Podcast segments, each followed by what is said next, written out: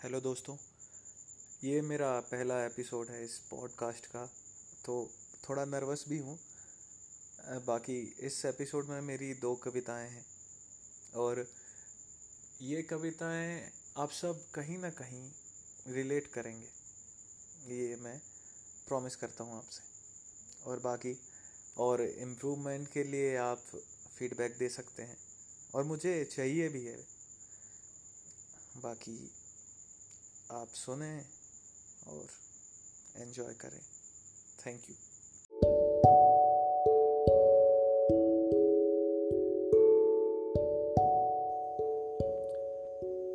बचपन में मैंने पपीहा के बारे में सुना था, जिसके गले में छेद होता है और जो केवल बारिश में ही अपनी प्यास बुझाता है।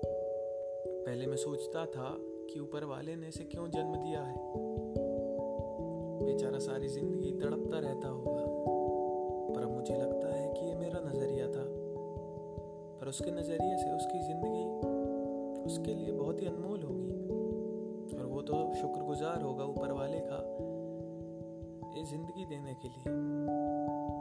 बल्कि जब जब उसकी प्यास बुझती होगी, तब तब वो उनको दुआ भी देता होगा।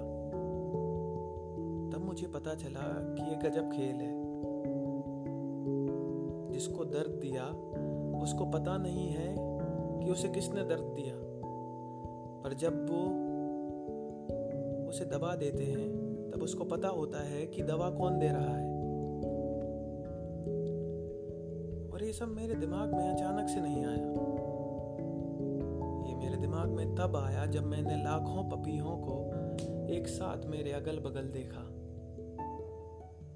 उन्होंने मुझे मजबूर कर दिया ये सोचने के लिए।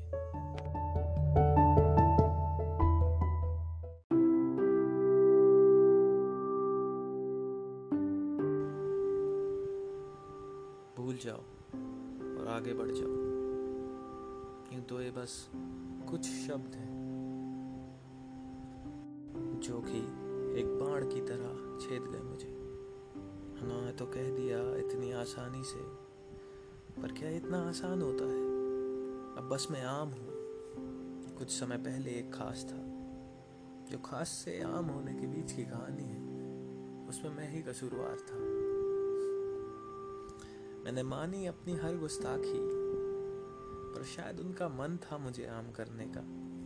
मैंने पूछा कि अभी भी हम, कोई नहीं है आपके, पर अगर कुछ सुधार की गुंजाइश है तो जवाब आया भूल जाओ और आगे बढ़ जाओ। मैं तो बढ़ने को तैयार हूँ, पर कम बकते कुछ पेड़ियाँ हैं जिससे दिल बन गया है। इन बेड़ियों का हर एक टुकड़ा हमारी याद से बना है। हर टुकड़े की अपनी एक दास्तां है। पर अब जब तुम बढ़ ही गई हो तो कुछ ना कुछ तो करना ही पड़ेगा। अब मैं भी इन बेड़ियों को हटाने का साधन ढूँढने लगा हूँ। पर तभी मुझे एक नया टुकड़ा मिलता है। उम्मीद का टुकड़ा। इस टुकड़े को देखकर मैंने फिर से सोचा कि तुमसे पूछ लूँ।